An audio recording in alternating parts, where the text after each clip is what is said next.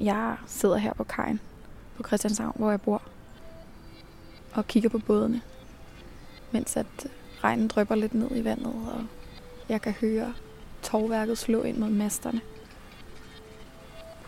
Jeg sidder og kigger ud af kanalen, ud hvor jeg ved, at Øresund starter lige på den anden side af Københavns havn. Hele verden er ligesom lige derude på den anden side. Nogle gange så får jeg en ustyrlig trang til bare at smide trodserne og starte motoren og så sejle ud imod solnedgangen i bedste Nick & Jay Kløvedal-agtige stil. Men jeg gør det ikke. Måske sidder jeg fast i mit lille hamsterhjul. Anderledes forholder det sig med Josefine, som jeg skal snakke med i dag. Hun længes i hvert fald også efter det, der ligger på den anden side af horisontlinjen, og skal bestemt ikke bede om det her hamsterliv. Hende og hendes kæreste Jan, de bor på deres båd i Aarhus. Og her er de i gang med at forberede til den helt store rejse. Til sommer så stikker de af. De tager på en årelang jordomsejling. Og det bliver ikke bare ved snakken og ved luftkastellerne, de gør det simpelthen. Men hvad er det, der driver dem? Hvad er det, der får Josefine til at sejle bort? Er hun bange for det ukendte? Og for alt det, hun efterlader på kajen? Det vil jeg spørge hende om, når jeg om lidt tager med toget mod Aarhus og besøger hende på båden Miss Arthur. Du lytter til Spejlet. 1000 portrætter. En generation. Jeg hedder Katrine Holst. Nu står jeg her foran banegården i Aarhus, hvor at Josefine så elskværdigt har tilbudt at hente mig og give mig et lift ud til deres båd, som ligger lige 10 km herfra i Ægå Marina. Og jeg har fået at vide, at jeg skal holde øje med en lille grå kia. Det rusker altså godt i den her kolde tåge. Det kunne godt være den der.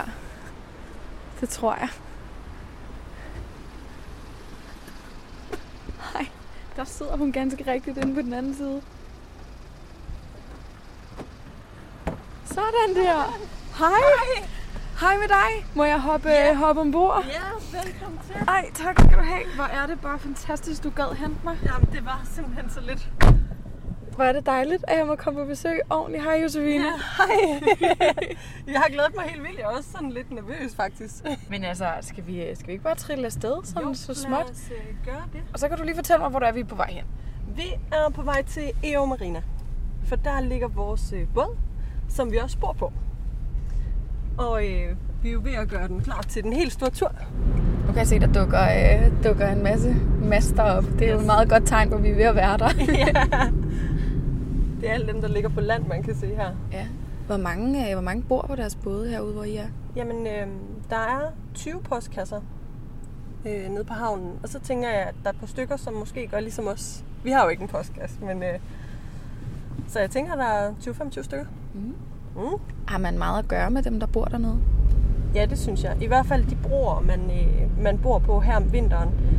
Så har vi lagt os meget tæt sammen med naboerne, og så i dag, der har jeg været over at låne 2 ting, og vi giver tit kaffe ved hinanden, og det er et super hyggeligt miljø at være i. Ja. Hvad er det bedste ved at bo hernede? Det er helt klart, at man er tæt på naturen.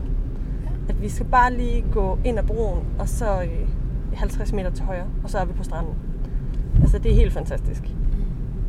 Der er noget sådan næsten helt uhyggeligt valg. De her kæmpe store sejlbåde, der står stavlet op på stillaser, og så dækket over med presenninger. De ser sådan, det får sådan lidt en sådan ligesom kirkegårdsagtig stemning. Ja, det er rigtigt. Altså, du skulle være her om sommeren. Der vil jeg så sige, der det var et helt andet miljø. Ja. Er det jer, der har julelys på derude? Ja, det er så. Ej, hvor hyggeligt. Man kan lige se sådan en trekant, der næsten tegner omridset af, hvad der ville have været et sejl. Ja. Så ved vi da, hvad vi skal gå efter. Ja, lige præcis. Ja, og det rusker godt herude. Du siger, vi er tæt på naturen. Det skal jeg love for. Ja, man kan virkelig mærke vinden. Og nu kommer der også vind lige fra øst, og så ligger vi bare meget udsat her. Ja. Okay, så går vi ud på den her lille badebro. Badebro er det jo ikke en bådebro. Og så skal vi helt ud for enden. Vi skal helt ud for enden, ja. Jeg går stødt efter julelysene. Ja. Ja. Man kan bare dufte havet jo. Ja, lige præcis. Man kommer bare ud i det og kan mærke det på sin hud og i sit hår. Det er dejligt. Ja. Jamen, der er simpelthen heller ikke noget. Man skulle næsten tro, at sådan en dag, hvor det regner og blæser, og det er en træls, der skal ud og lufte hunden på. Men sådan lige med det rigtige tøj, så er det bare fantastisk. Altså, ja. Er du meget sådan udmenneske? Det er blevet. Ja? Ja, det er jeg. Okay. Det kan man sige, det er blevet efter, jeg har lært min kæreste Jan at kende. Ja. Ellers så var jeg blevet indenfor en dag som i dag. Og jeg skulle i hvert fald ikke bo sådan et sted, hvor man er så udsat som her. Men, nej. Nå, nu kommer vi ud her i bunden af broen, hvor der ligger ligesom sådan, hvad er I? 7-8? Ja, de her 7-8 både. Og man kan godt se, der lige sker et eller andet. Der begynder at stå cykler op af cykellænderne og være sådan lidt mere liv måske. Ja. Det hyler. Ja. Sådan en rigtig mærk overhører vi den. Fuldstændig. Og så kommer den der klassiske lyd af oliefyre, der sådan suser lidt også. Det er den, vi kan høre der. Ja. Ja. Okay, yes. Nu er vi kommet helt ud i spidsen. Og det her, det er så Miss Arthur. Det er det, ja. Alright. Velkommen ombord. Kæmpestor, flot, hvid glasfiber sejlbåd. Og der står med her på bommen. Sailing Miss Arthur. Mit navn er Josefine, og jeg ser mig selv i spejlet.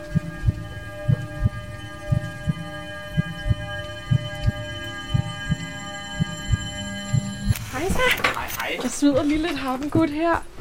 Det må være dig, der er Jan. Ja, der er Katrine. Ja. Du får lige den der. Det er jorden. Ej, har dufter simpelthen af hjemmebag hernede. Kan det passe? Vi har lige fået burger, så det kan godt være, det brød, der vi har. Gud, hvor lækkert. Nu skal jeg have en rundvisning, kan jeg mærke her. Både, ja, det får du. Alright. Vi starter hernede. Jeg er lige gået ned ad den her hjemmebyggede hundetrappe her. Sådan så Watson, han nemt lige kan... Og det skal nok lige siges, han er en kæmpe stor, golden retriever? Ja. Som bare virker, som om han er rolig og god, som det hen er langt. Det er han også bare. Og så trappen, den kan selvfølgelig pakkes væk, fordi ellers bliver det lidt upraktisk, at den fylder så meget. Mm-hmm. Men vi har jo to agterkahytter. Ja. Den her, den kan man faktisk være inde i. Den anden, den er sådan pakket helt op med ruden. Men så har vi sådan to her. Så kan man bare lige høre bølgerne slå ind mod siden. Ja, og så har vi så også lige pillet bagpladen af, så det synes sådan ekstra voldsomt, at man kan høre det. Og det er sådan en lille hylde, man kravler ind på. Det er en dobbeltseng, men man møffer sådan lige ind under, hvor det er så der, man sidder på den anden side, oppe i cockpittet. Lige præcis, ja. Og så skal man, når man sådan er på vej i seng, så skal man lige være opmærksom på, at man ikke lige sparker den anden i hovedet. Okay, det var den ene kahyt. Og der hører et lille sådan gæstetoilet med. Okay, og så er der ligesom hjertet her, ikke? Ja. Vores stue, salon, hvad man skal kalde det. Ja. Køkkenalrum, ja. Der er sådan en stor, i virkeligheden en kæmpe stor sofa, som er sådan lidt hjørneagtig, og med et lille bord, så er der sådan... køkken, der er større end det, jeg havde i min gamle Nørrebro-lejlighed. Og så sådan en lille kortbord bagved. Hvad er der her? Der er vel sådan, jeg ved ikke, 10-15 kvadratmeter måske? Ja, det tror jeg. På gulvet. Det tror jeg giver meget god. Mm. Det er så meget vildt hyggeligt. Og det er godt, du synes det. Det synes vi også selv. Der er nemlig også lige plads til en lille smule nips. Og så står der lige sådan en lille nisse og en lille blomst. Ja, det er dejligt. Er der noget herinde, der sådan betyder noget særligt for jer? Det er der faktisk, nu kigger jeg over på Jan.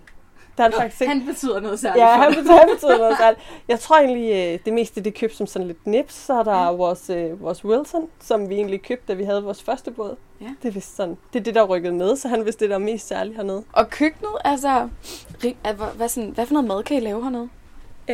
Vi kan egentlig lave alt det, som vi også kunne, da vi boede i lejlighed. Ja. Vi har jo 3+ og en ovn. To store kølemontre. Så det handler bare om at være lidt kreativ. Det er sjældent, man egentlig skal bruge mere end 3+. Alright. Skal vi kravle videre dernede? Så går vi videre. Nu er vi trådt ind i Masters Cabin herinde, ikke? Ja, det er vores hyt. Ja. Der er jo ikke så meget at sige. Det er jo bare lækkert, at vi har så meget plads. Det må man sige. Det er i forhold til det på en båd. Jeg ved også godt, jeg prøver virkelig at gøre mig umage, for jeg synes jo, det her er et kæmpe stort rum, men det ved jeg også godt, det ikke er. Ja. Det ville min mor ikke synes, det var. Det er, der er ligesom sådan en dobbeltseng, som er hævet op 1 meters penge op over gulvet. Og så er der lige et par kvadratmeters plads foran, hvor man lige kan stå, og sådan et lille, nærmest der ligner lidt et sminkebord med sådan en taburet, man lige kan sidde på. Og så er der skabsplads og sådan noget, men der er faktisk lige en 3-4 kvadratmeter, hvor man kan stå og være. Ja. Og det er jo i både liv lidt en luksus, tænker jeg. Ja. at man faktisk har plads til at bevæge sig. At det hele ikke bare er i opbevaring og hylder. Ja. Og hvordan med sådan at have en hverdag hernede fra? Altså, hvor man går på sit arbejde og kunne lige se, at der skal vaskes tøj, der skal laves noget middag. Og sådan. Hvordan ændrer jeres hverdag sig af, at I skal være herfra? Jamen, på nogle punkter, så er det jo egentlig bare det samme. Vi kan jo sagtens tage et bad hernede og så videre, og vi har jo masser af plads til at have køleskaber og alt sådan noget. Så der er det let nok lige at smøre en madpakke til med. Men ellers så jeg tror også, det er måske fordi vi har vendt os til det. Så sådan, det der med sådan en hverdag, det spiller bare for os. Det er en stor båd, men I bor tæt. Det gør vi. 2 mennesker. Ja, og en hund. Og en stor hund. Ja. Hvordan er det? Jamen, vi kommer hinanden ved. Det griner vi også tit af. Sådan, det er svært at, altså, vi kan sagtens lukke døren og være hver for sig, men man er bare rigtig meget sammen. Hvad gør det ved jeres forhold? Jamen, jeg tror egentlig kun, at det gør noget godt. Jamen, jeg føler at det her med, at altså, vi lærer hinanden at kende på alle punkter. Mit navn er Josefine, og jeg sejler jorden rundt.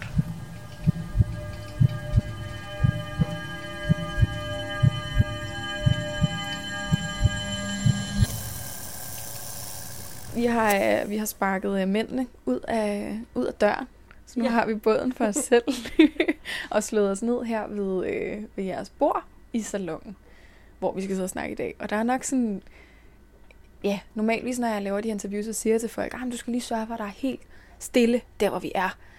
Så der er ikke, du skal lukke dine vinduer, så vi ikke kan høre vejen, eller slukke dine emhætter, eller hvad du ellers har kørende, men der er bare sådan en hyggelig summe af fyr og affugter og en lille smule klukken fra vandet. Ja. Men ved du hvad, sådan er det bare. Fordi nu er vi på en båd, og så er det bare det. Det hører til. Ja. Det kan man ikke... Og du har været inde hos naboen og lånet et lille fint spejl, som du skal kigge dig selv i dag, mens du snakker med mig. Mm.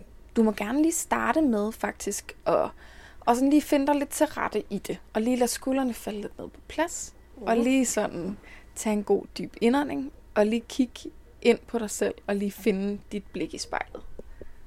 Er du klar? Yes. Lad os prøve. Vi har jo snakket rigtig meget om båd, og om så småt også lidt om den tur, I skal til at ud på. Mm. Og det er der, jeg har lyst til at starte.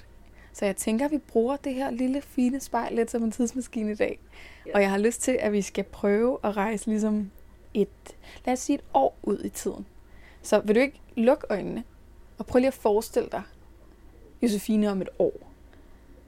Og når du ligesom har fundet det her billede, så må du gerne åbne dem igen og kigge på dig selv.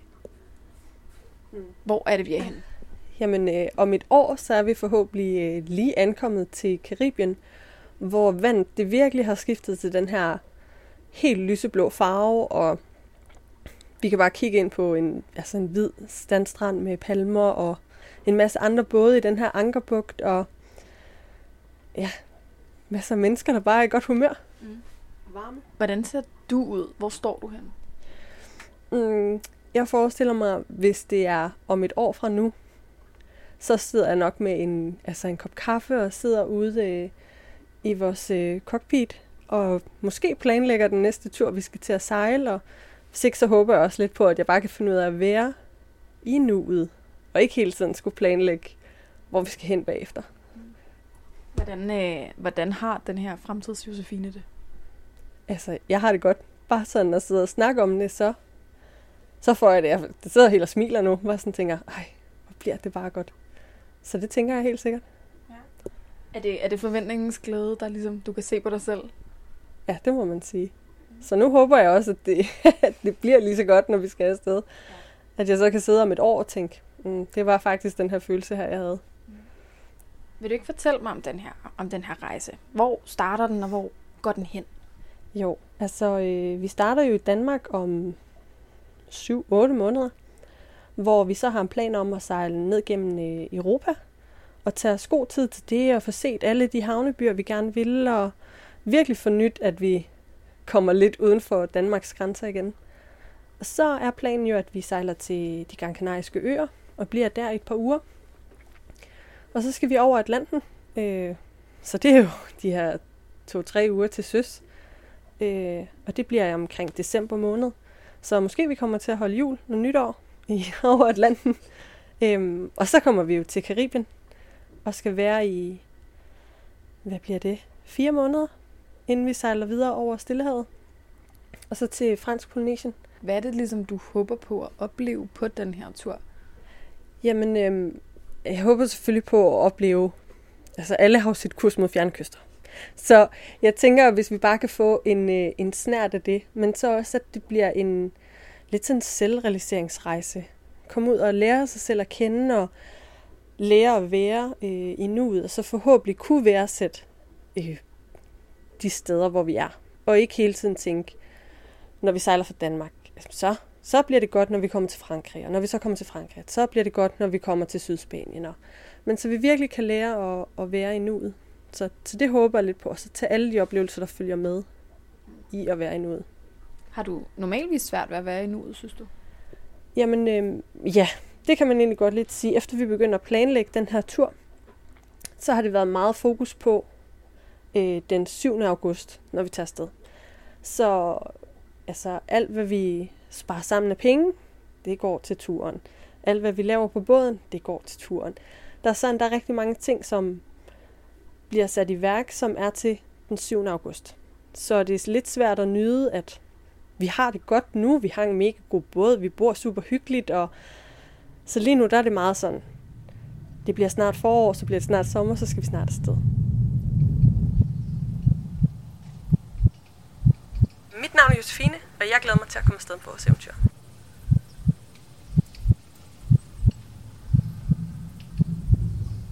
Kan du spore en eller anden længsel i dig selv og i dit blik, når du skal ud på den her rejse? Er der et eller andet længsel, der driver dig mod et eller andet? Ja, altså helt klart det her med, at vi skal ud og opleve noget, som måske ikke bare er en storbysferie i Europa eller en charterferie til Ægypten. Altså, det er virkelig det her med at skulle ud og opleve verden, og så skulle opleve den altså, sammen med Jan. Altså den person, jeg allerhelst vil opleve det med, det er jo egentlig det, der sådan lidt driver det. Ja. Er det jeres to sådan kærlighedsprojekt, det her, eller hvad? Ja, det må man sige. Ja, det er det virkelig. Det har virkelig gjort noget godt for os, at vi har fundet hinanden, og ligesom sådan kunne sætte os ned og så sige, når vi engang er færdiguddannet, og sådan, gider vi så det her hamsterhjulsliv lige med det samme? Og sådan, det her med, at vi er enige om, at nej, der skal ske noget andet, det har virkelig gjort noget godt. Når du har den her... det her fremtidsscenarie inde i din krop, som vi snakkede om lige før, hvad er det så, der sådan gør dig nervøs, eller måske bange i den situation? Jamen, det er jo, altså, for det første det her med, at altså, masten kan knække, og båden kan synke, og der er jo alle de her essentielle ting, som man selvfølgelig er super nervøs for, kommer det nu til at gå, som man håber og har planlagt, og men så er der også ens familie, man kommer til at savne. Og som sagt, det er lang tid at skulle vinke farvel til folk. Jeg tænker bare på, om du altid har haft... har du altid kigget på en eller anden måde lidt længselsfuldt ud imod den her horisont? Den udlængsel, som du beskriver, er det en, det altid har haft? Jeg har fået den, efter jeg sådan er blevet ældre. Hvor jeg sådan er begyndt at tænke, at jeg vil rigtig gerne se mere af verden. Og jeg vil rigtig gerne se og opleve verden på en måde, som måske ikke kan gøres ved, at man tager en forlænget weekend, eller tager 3 uger et sted hen. Dengang jeg var yngre, der var det ikke noget, jeg havde. Der var jeg helt fint tilfreds med en tur til Paris, eller all-inclusive-ferie til Ægypten. Men jeg kan godt mærke, at det er kommet jo ældre og bløde, at der kommer sådan en længsel af at komme ud og se, hvad verden ellers kan uden for Danmark. Hvor kommer det fra? Hvorfor tror du, det er kommet ind i dit liv? Det er virkelig et godt spørgsmål. Jeg ved simpelthen ikke, hvor den her længsel her, den er opstået. Fordi jeg har haft nogle hyggelige ferier med min familie, men det har bare været meget charter. Og der kan jeg bare mærke, efter at jeg har været ude og opleve noget andet, at det er simpelthen ikke charterferie, jeg skal på. Jeg skal nogle ferier, hvor sådan oplever noget og får nogle sådan minder med hjem, ud over en pool. Lidt mere eventyr end ferie måske. Ja. Så jeg tænker på, om det er, når du kigger på dig selv ind i spejlet, er det så ligesom en eventyr, du kan se derinde eller noget? Det er da måske starten på det. Nu har man jo mange drømme og tanker og Men jeg er glad for, at vi er to til ligesom at skulle hjælpe hinanden igennem med det. Men jeg håber da på, at på et tidspunkt man bliver så selvstændig i det her med at skulle rejse, sådan at man tænkte, hvis Jan han ikke vil med derhen, så sejler jeg selv derhen, eller sådan. Ja. Er den her selvstændighed noget, der er vigtigt for dig at have? Ja, det er det helt klart. Det er bare vigtigt, når man er ombord på en båd. Og jo tættere sådan på afrejse vi kommer, jo mere går det også op for mig, hvor vigtigt det egentlig er, hvis der sker noget. At Jan er den ene eller anden årsag, måske han bliver søsyg eller et eller andet. Ikke ligesom kan klare de ting, han plejer, så det er bare rigtig godt, at jeg også kan klare det. Og det samme også omvendt. Er det noget, der sådan, noget, der skræmmer dig, den her selvstændighed? Ja, det er det da helt klart. Altså, fordi man vil jo ønske, man bare kunne det hele, og nu er det jo som sagt altid Jan, der laver havnemanøvrer med vores båd, for eksempel. Og så det her med, at man ikke er lige så god til det, som han er. Så bliver jeg super irriteret på mig selv over, at jeg ikke bare kan, og så bliver jeg super irriteret over, at jeg ikke bare siger, i dag der er det mig, der gør det, men så er det nogle gange lettere at bare sige, det er du god til, så det klarer du. Ja. Mm. Kunne du forestille dig bare at finde hen til et sted, hvor du bare gjorde det? Ja, det kunne jeg, og jeg er også helt sikker på, at når vi først kommer afsted, og det her med at sejle, det ligesom er en fast del af hverdagen, så er jeg ikke længere tilfreds med at skulle stå ude foran og binde en fender på. Altså, så vil jeg også være boss nok til lige at ligge til kaj og sådan. Jeg hedder Josefine, og du lytter til Spejlet.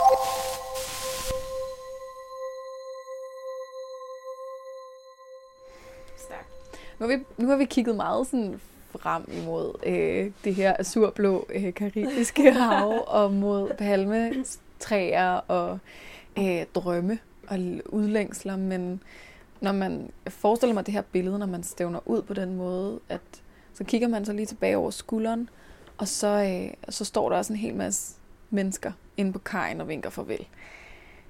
Og det er også en del af det her billede, vi har arbejdet lidt med. Så hvad er det du ser, når du kigger dig tilbage over den her skulder?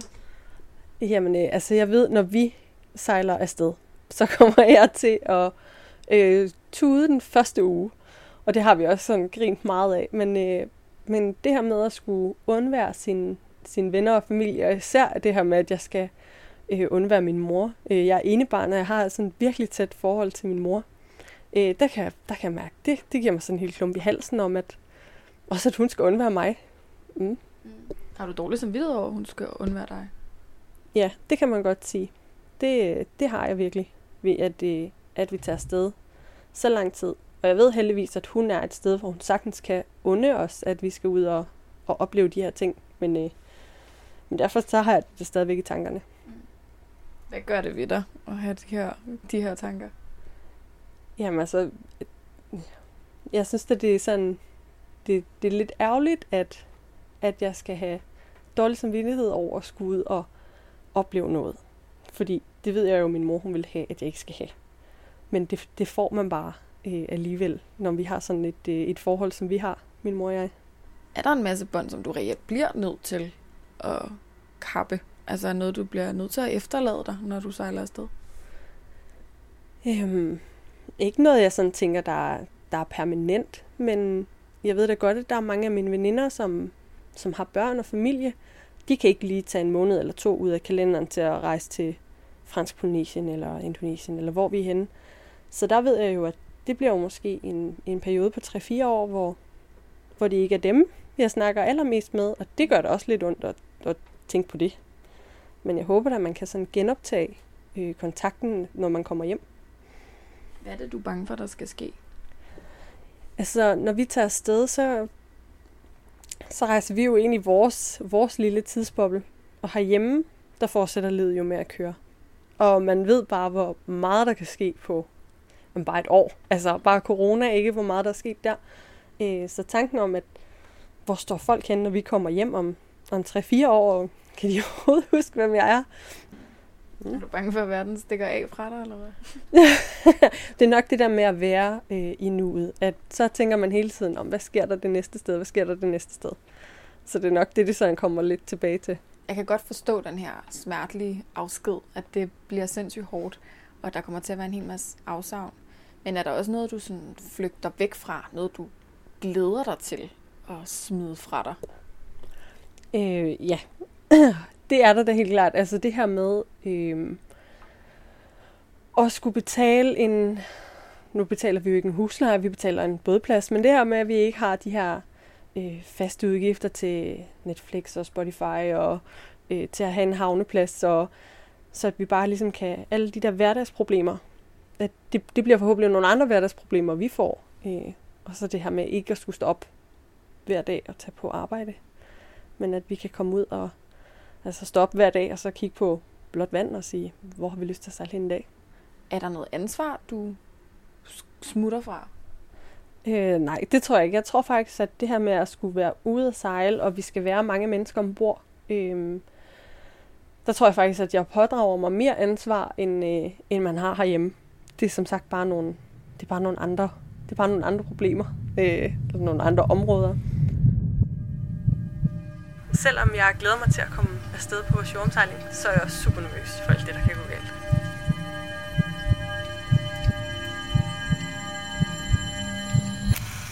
Jeg har lyst til at snakke lidt mere om det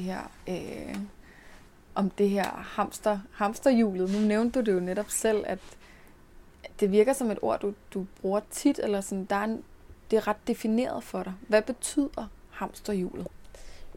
Jamen for mig der er det jo egentlig bare, at hamsterhjulet det er, at man står op hver dag, tager på arbejde, laver de samme opgaver, kommer hjem, har sine helt faste rutiner, går i seng, gør det en gang til. Og det vi er også gode til at have nu, når vi ligesom er ved at planlægge sådan en tur her, fordi vi skal op og tjene penge, og der er en masse ting, vi skal lave. Og jeg glæder mig til at bryde ud af de her rutiner, og jeg er bare glad for, at vi kan udskyde det her med, at vi også har en græsplæne, der skal klippes en gang om ugen og sådan. Så det er jo ikke fordi, at vi slet ikke vil have hamsterhjulsrutiner. Vi vil bare gerne vente nogle år, lige at opleve noget andet inden. Ja. Hvorfor tror du, det er mere tiltalende om et par år? Det er jeg heller ikke sikker på, det er. Men det kan også ske om nogle år, at det slet ikke er, at vi slet ikke tænker, at vi skal hjem og have et hus og en græsplæne og sådan. Men lige nu kan jeg bare mærke, at der er mange andre ting, som jeg i hvert fald hellere vil, også Jan, det er jo noget, vi har snakket om, som vi hellere vil sammen lige nu, end at skulle have et hus. Og dermed ikke sagt, at hus og fast arbejde og børn og familie og sådan noget ikke kommer, men der må gerne gå lidt tid, før det kommer. Hvorfor tror du, det ikke er noget, du har lyst til lige nu, ligesom måske mange af dine jævnaldrende har det? Jeg tror, det er den her sådan udlængsel, det her med at komme ud og se verden og opleve verden på andre måder, inden at det ligesom skal ske. Jeg har rigtig svært ved at se mig selv lige nu i et hus med fast arbejde og måske børn og sådan. Jeg vil simpelthen mangle noget. Det føler jeg jo allerede, jeg gør nu, ved ikke at have været ude at se verden. Så hvis jeg skulle sidde i et hus og så vide, at det bliver endnu sværere at komme ud og se verden, fordi jeg også lige har et barn eller to, der skal med. Det kan jeg i hvert fald mærke, at det vil jeg gerne vente med. Mm, ja. Er du ikke bange for at gå glip af det på en eller anden måde? Jo, der har jeg været. Har virkelig siddet der, hvor jeg har tænkt, om hvis vi ikke får børn nu, får vi så nogensinde børn. Hvis vi ikke køber hus nu, får vi så nogensinde et hus. Og har virkelig haft krise og ondt i maven over det. Især fordi, at alle ens veninder, i hvert fald mange af mine veninder, er nået dertil, hvor de har købt hus, bygget hus, fået barn nummer 1 eller 2. Og så kan det også være lidt svært at stå på sidelinjen og så ligesom sige, okay, der er jeg bare slet ikke. Der er bare det her med at kunne snakke med Jan og med min mor om sådan nogle ting. Det har virkelig gjort, at jeg har fundet ro i det og tænkt, det skal nok komme. Altså, jeg har ikke travlt. Hvad gjorde du for at nå til den indsigt på en eller anden måde? Det var helt klart det her med at sige det højt, faktisk, fordi jeg har gået længe, også inden jeg sådan nævnte det for Jan, har gået længe og haft sådan lidt ondt i maven og tænkt, er det rigtige, og hvad så med børn, og så videre. Mm. Men det har ligesom hjulpet at få snakket om det. Det skal nok gå, siger jeg, mens jeg kigger på mig selv, siger jeg, ja, det skal nok gå. Ja, ja, jeg tror på dig, når du siger det. Tror du også på dig selv? Ja, det gør jeg. Det gør jeg nu, ja. Okay. Men jeg tror, hvis vi havde haft den her snak for et halvt år siden, så tror jeg, det havde været et tough emne at komme igennem. når jeg kommer hjem fra min rejse, drømmer jeg om at være mere modig og selvstændig.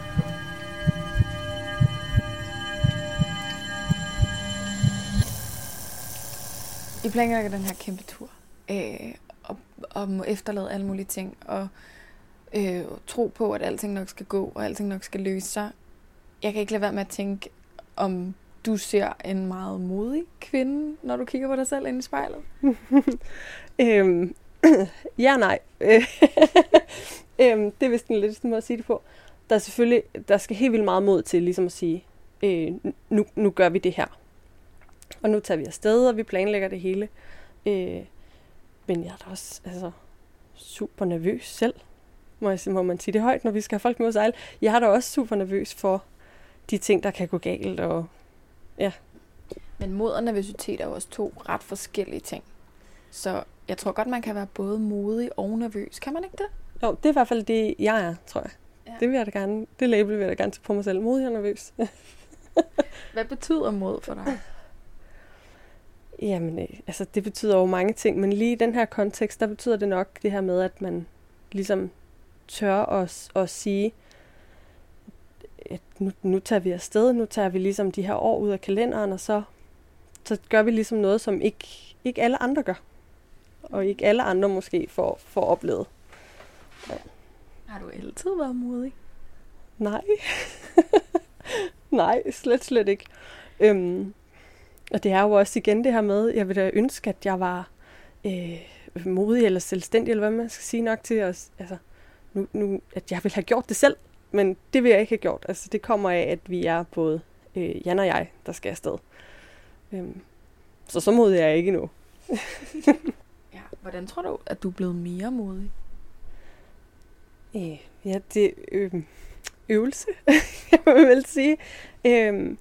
Jamen bare det her med at ligesom også sige højt, at det er de her tanker og drømme, man ligesom går med at tage ud i verden.